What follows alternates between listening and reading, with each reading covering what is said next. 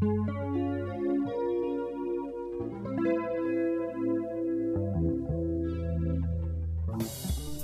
меня зовут Виктория Алексеева, и по призванию души я стала школьным учителем литературы. Основала свою большую онлайн-школу «Литературу 100», где мы готовим всех ребят к ОГЭ, ЕГЭ, проводим курсы для 10 класса, а также курсы для учителей. Да и вообще, пожалуй, создали большое сообщество учителей филологов.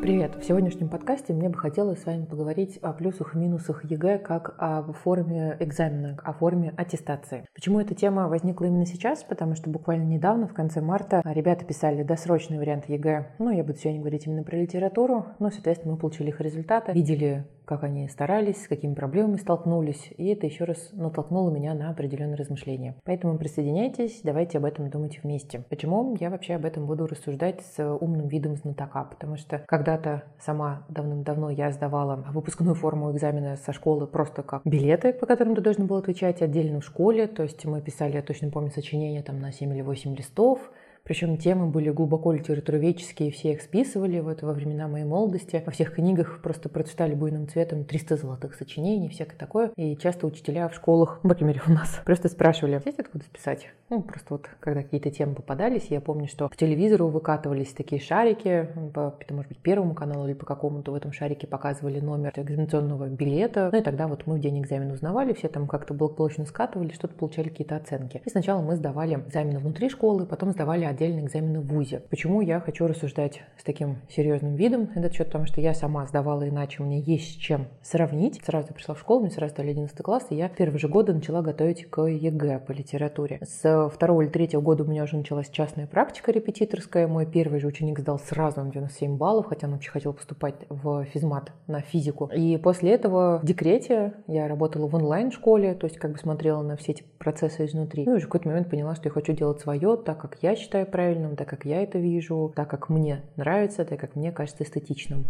И уже третий год существует моя онлайн-школа. Мы обучили на данный момент более 900 учеников. С нашим выпуском, который сдаст 26 мая экзамен, уже будет более тысячи. У нас, мне кажется, просто наидостойнейшие результаты. Каждый третий наш ученик становится 100-бальником. Мы ведем подсчет. Каждый пятый у нас сдает на 90 плюс, потому что, конечно, на мой взгляд, 96 баллов равны 100 баллам. Но об этом, собственно, сегодня тоже будет еще разговор. Соответственно, мне есть чем сравнить с той формой, которой я сама сдавала экзамен, с той формой, которую я готовлю уже давным-давно. Плюс я вижу все время трансформация ЕГЭ. Выглядел по одному, потом постоянно меняли, меняли, меняли, и мы получили ту форму, которая есть сейчас. Буквально два слова про ту форму, которая есть сейчас мы можем получить с вами 53 первичных балла. Они будут переводиться в 100-бальную систему. Ребята получают вариант из, допустим, прозы или драмы, или какой-то отрывок из поэм. Ну, например, не знаю, фрагмент из «Мертвых душ», как Чичиков приезжает в город Н. По нему дается всего 4 тестовых вопроса, большое заблуждение думать о том, что а, на ЕГЭ, по крайней мере, по литературе, я напомню, что говорю именно про этот предмет, много тестов, и, мол, литературу в тестовой форме сдать нельзя. Ну и правда нельзя, тут как бы никто с этим не спорит, именно поэтому тестовой формы у нас нет. У нас есть 4 варианта с открытыми вопросами, как называется такой-то троп, и мы даем ему уже сами название. То есть это не тест, да, там выбери из четырех ответов верное. Всего 4 тестовых вопроса, и дальше сдающий должен написать два сочинения Первое сочинение – это анализ данного тебе фрагмента, допустим, какие качества раскрываются у приезжего, или там о чем свидетельствует обилие эпитетов, или как его характеризуют какие-нибудь определенные тропы или речевая характеристика. Второе сочинение – это в каком еще произведении русской литературы или зарубежной поднималась какая-нибудь тема. Ну, допустим, в каком еще произведении были описаны деятельные герои, ну, как Чичиков, там очень деятельный. Ученик пишет два этих сочинения, после чего анализирует стихотворение, ему неизвестное, да, это не стихотворение, стихотворения, которые мы знаем заранее, обычно дают лирику второй половины 20 века, 60-х годов, то есть Акуджаву, Ахмадулину, Вознесенского, этих прекрасных, замечательных поэтов. Мы, к сожалению, в школе почти не проходим, ну, честно говоря, почти считайте, что совсем не проходим,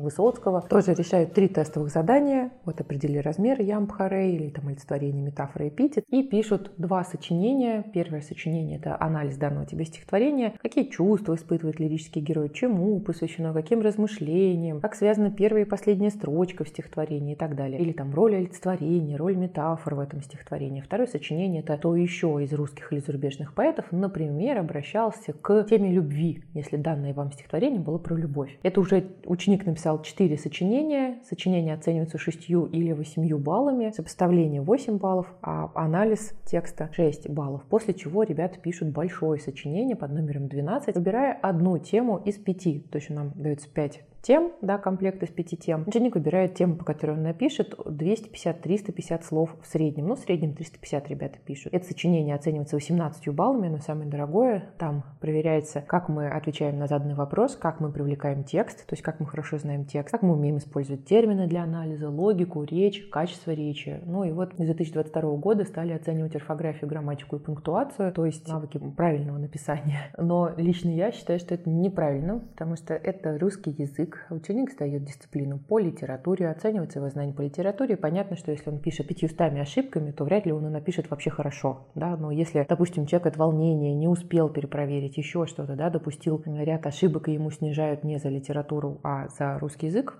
как бы мне кажется, это неправильно. Ну, вот у нас один из наших срочников любимых сдал на 91 балл, потеряв два первичных балла. При переводе 51 балл из 53 равен 91 из 100. То есть там шкала не то, что 1 балл умножить на 2, да, там немножко другой переход вот сразу 91 балл получил за ошибки в орфографии и в грамматике. И просто потому, что времени не оставалось, то все-таки нервно, волнительно очень, и не всегда ты успеваешь как-то правильно время рассчитать. Сейчас тоже про это с вами поговорим. И в итоге вот потерял два вот этих первичных балла, допустив три орфографические ошибки в словарных словах и допустив три грамматические ошибки по той причине, что не успел вычитать эту работу. То есть в целом видно, что ученик грамотный, все хорошо написано, предыдущая работа хорошо написана, и вот такой вот как бы минус, и получился 91 балл. Все равно, конечно, это отличный результат, но тем не менее получается, что снижено не за литературу.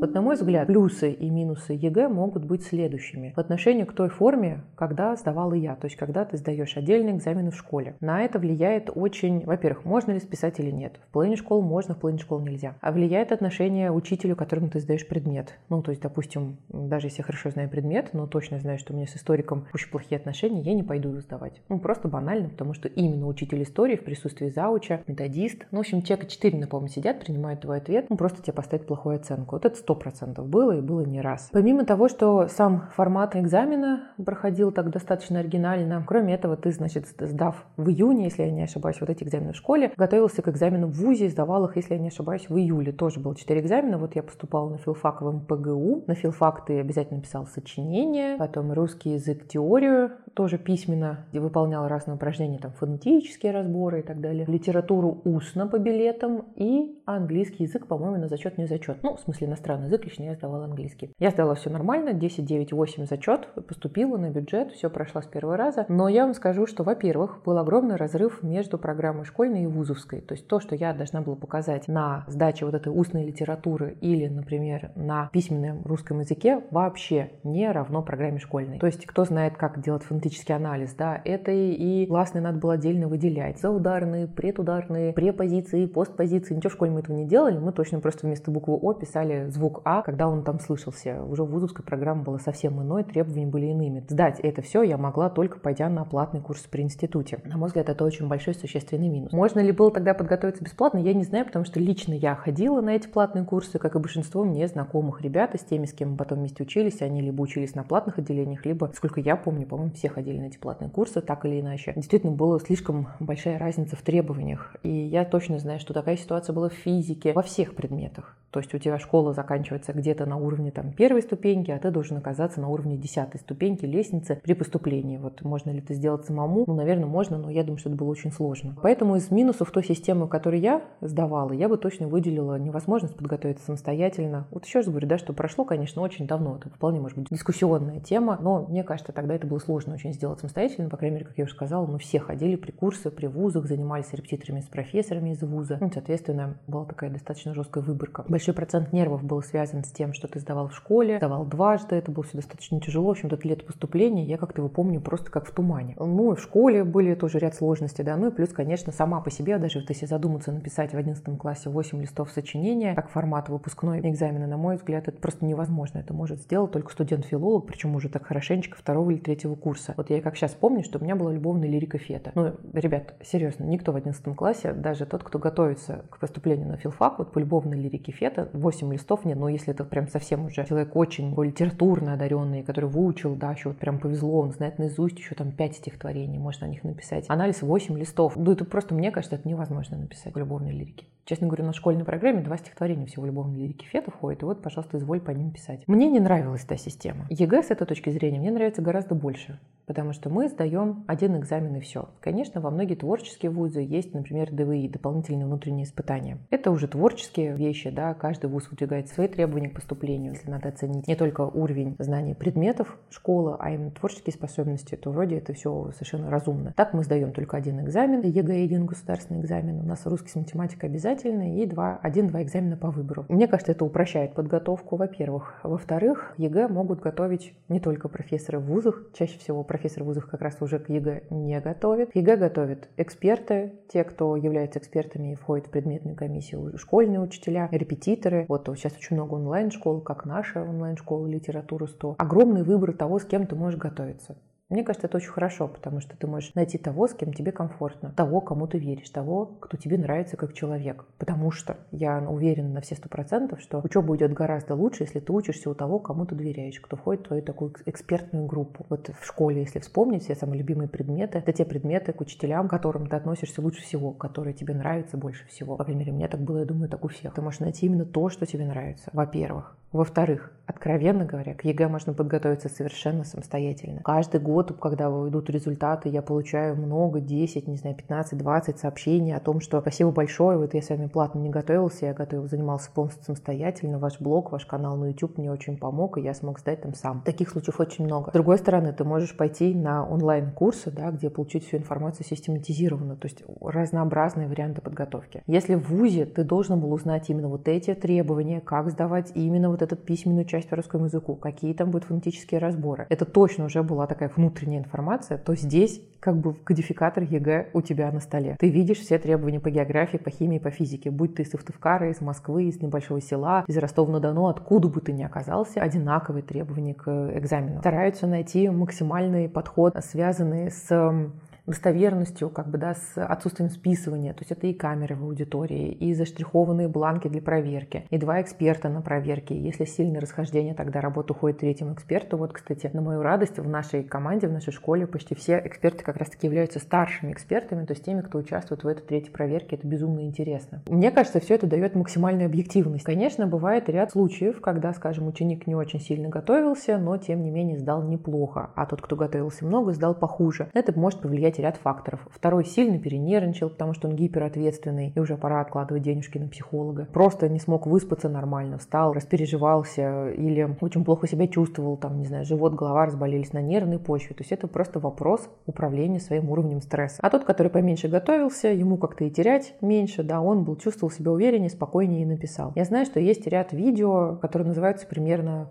так, я ничего не читала и сдал там на 100. Я пару таких видео посмотрела, но это, конечно, полная ерунда, потому что то, что девчонки говорят, что они ничего не читали, это куром насмех, потому что как минимум они прочитали все краткие содержания, когда они в этих видео рассказывают, таких видео много на YouTube, когда они рассказывают, как они готовились, они показывают просто талмуды конспектов, просто такие горы выученных стихотворений, и, честно говоря, на этом фоне, ну, ты не прочитал полное содержание, ты очень хорошо и подробно знаешь краткое, но это твой выбор получать такой эрзац литературу, переработку, да, такой втор какой-то сырье, вот эти краткие содержания, либо бы действительно прикоснуться к глубинным и прекрасным идеям, связанным с русской литературой. Конечно, иногда бывает так, что мы физически не успеваем, вот только в 11 классе ты начинаешь готовиться, там Дихейдон, ну никак. Ну хорошо, ну один, два, три текста у тебя в кратком содержании. Честно говоря, это нормальная ситуация, у большинства ребят, у стубальников, у всех примерно так. Ну вот было такие утверждения, что я вообще ничего не читала, обычно выливаются в то, что человек целый год очень кропотливо работал, батрачил, батрачил, и в школе прекрасно учился, а значит, ушами слышал разборы произведения от учителя, читал учебник, его тоже в школе конспектировал. То есть как-то назвать это отсутствием подготовки вообще физически невозможно. Да, ты можешь не взять в руки книгу Евгения Онегин, просто прочитать краткое содержание, законспектировать учебник, четко запомнить тезисы их отлично изложить, потому что у тебя хорошая русская речь, хороший русский язык. Ну, это твой личный выбор. Ты хочешь получить суть содержание, смак, зерна, красоту, вкус, узнать про себя, почувствовать родство с разными героями, понять психологию поведения, почему Печорин поступает вот так, а почему Наташа изменяет Балконскому. Вот такие интересные темы для дискуссии. Помимо того, что вообще научиться видеть авторскую позицию разницу. Ведь нет же приемов анализа русской литературы. Ты читаешь Мураками, ты используешь все то, чему мы с тобой учимся при анализе героя нашего времени. Какая разница? Делает тебя внимательным читателем, развивает твое мышление. Ну, естественно, ты можешь просто законспектировать, выучить и это изложить. Ну, второй вариант рабочий, конечно, на мой взгляд, гораздо менее интересный. Но такой, да, возможно. Тем не менее, если экзамен проверяет объективность знаний, то у второго, который все законспектировал, но не прочел, но объективно знания тоже есть. Они просто будут не прочувствованные, не пропущенные через себя, а просто вызубренные. Да, но это знания. Поэтому, на мой взгляд, ЕГЭ прекрасно проверяет уровень подготовки. Я не знаю ни одного человека, который написал больше, чем на 83 балла, и при этом 85, и при этом, понимаете, не умеет анализировать, думать, читать, писать, ничего не знает, не помнит, как кого зовут. Не бывает, это фантастика. На 85 могут написать только уже очень хорошо подготовленные ребята, которые знают знают содержание, да, знают подробности, точно отличают метафору от олицетворения, ну, железобетонно, понимаете, вот просто сто процентов знают, что такое классицизм, и, там, особенности композиции героя нашего времени. Поэтому экзамен точно дает объективную оценку.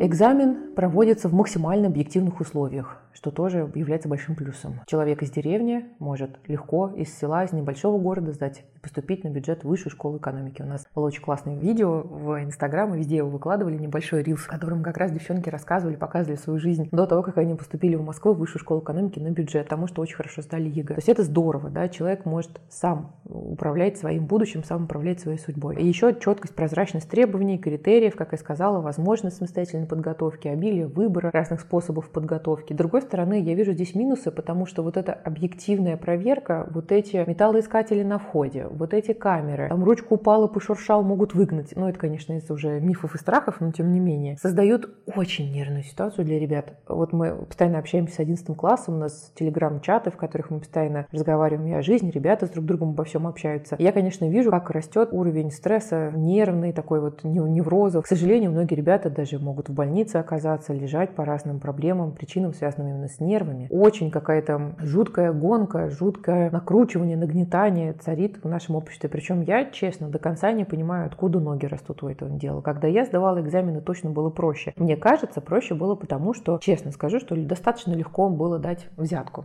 Я знаю много таких случаев. Я думаю, что они в общем, есть у многих людей в запасах истории, да, что достаточно легко было все-таки с помощью денег как-то этот вопрос решить. Поступление. Мне кажется, сейчас действительно сложно очень решить. Вот только если за ДВИ, но я тут даже не знаю каких-то прямых случаев. Все-таки ЕГЭ тебе придется писать самому, ну, либо изобретать какие-то очень хитроумные схемы, но которые, по сути, являются уже нарушением закона, да, то есть вся ответственность на тебе. И вместо того, чтобы воспитывать в ребятах спокойное отношение к тому, что это ответственность на мне, но это не ответственность, за которую вот это жизнь людей, да, а это просто уровень моих знаний, знаний. Я учился, я знаю, я готовился, я уверен в своих силах, я пойду и спокойно просто покажу, на что я сейчас способен, каковы мои знания. Вместо того, чтобы относиться к экзамену как Шерлок Холмс к распутыванию преступления, что мне попадется с интересом, какая тема, под каким углом, какой текст, что я узнаю нового во время написания экзамена о стихотворении, тексте и так далее. Какие новые интересные мысли ко мне придут. То есть вот надо воспитывать очень спокойное отношение к экзаменам, которые есть. Не создавать вокруг них эту какую-то какую-то гонку, не, не повышать уровень нервов в наших ребятах. Наоборот, чтобы все ребята росли стрессоустойчивыми, понимая, что истина, что не истина, да, что ценно, что сиюминутно, что временно и приходящее. Вот этого не хватает, потому что, конечно, ребята в очень нервном состоянии. Очень. Даже те, кто идут пересдавать, вот, например, девчонки, сдававшие в досрок, да, ну, тоже делились своими историями. Хоть они вроде уже и второй раз идут сдавать, а это все равно так ты действительно прямо нервничаешь, у тебя как бы нет этого второго шанса, и действительно обстановка нагнетается. Вот это прямо очень сильный минус. Мне очень жалко ребят, потому что ну, это нужно очень большую поддержку от родителей, от учителей иметь, да, для того, чтобы выстроить вокруг себя такой кокон спокойствия. Кроме вот этого нервного напряжения, которое царит везде, есть, конечно,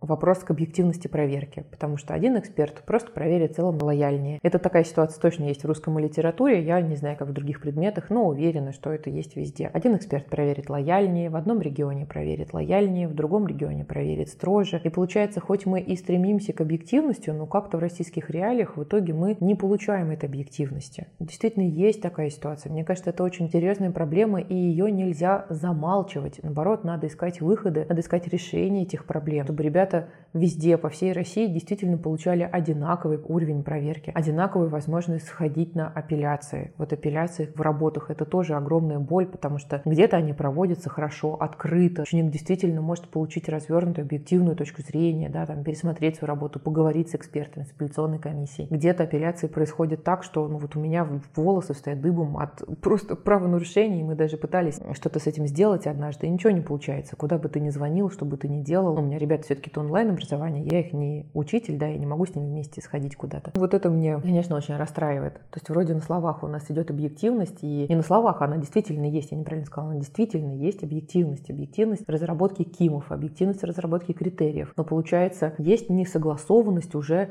на месте. Вот этого бы тоже, конечно, хотелось как-то найти способы решения этой проблемы. Но в целом, если подводить итоги, конечно, именно сам формат ЕГЭ мне нравится по литературе. Я считаю, что он по-настоящему проверяет умение анализировать, писать и воспринимать текст. По-настоящему показывает, готовился ученик или не готовился. Не дает возможности списать, не дает возможности подменить работы как-то, да. То есть действительно ты учишься и ты показываешь свои знания, за которые получаешь, ну, все-таки достаточно объективную оценку, что, на мой взгляд, является максимальным плюсом. Мне кажется, это одна из самых хороших и правильных форм